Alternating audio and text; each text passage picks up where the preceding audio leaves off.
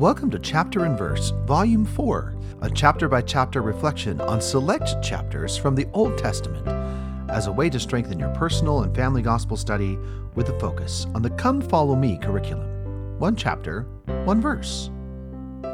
My name is Michael D. Young, and today we have a text based on Genesis 43. The focus verses for this text are Genesis 43 29 through 31. And he lifted up his eyes and saw his brother Benjamin, his mother's son, and said, Is this your younger brother, of whom ye spake unto me? And he said, God be gracious unto thee, my son. And Joseph made haste, for his bowels did yearn upon his brother, and he sought where to weep. And he entered into his chamber, and wept there.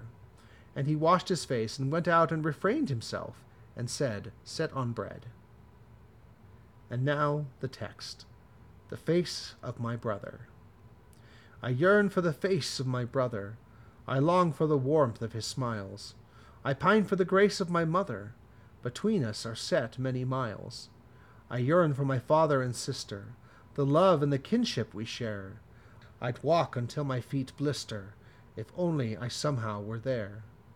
For now I am naught but a stranger, adrift in a decadent land, encircled by folly and danger, though preserved by a heavenly hand. I hope in this life I may see them, if not in the life yet to be.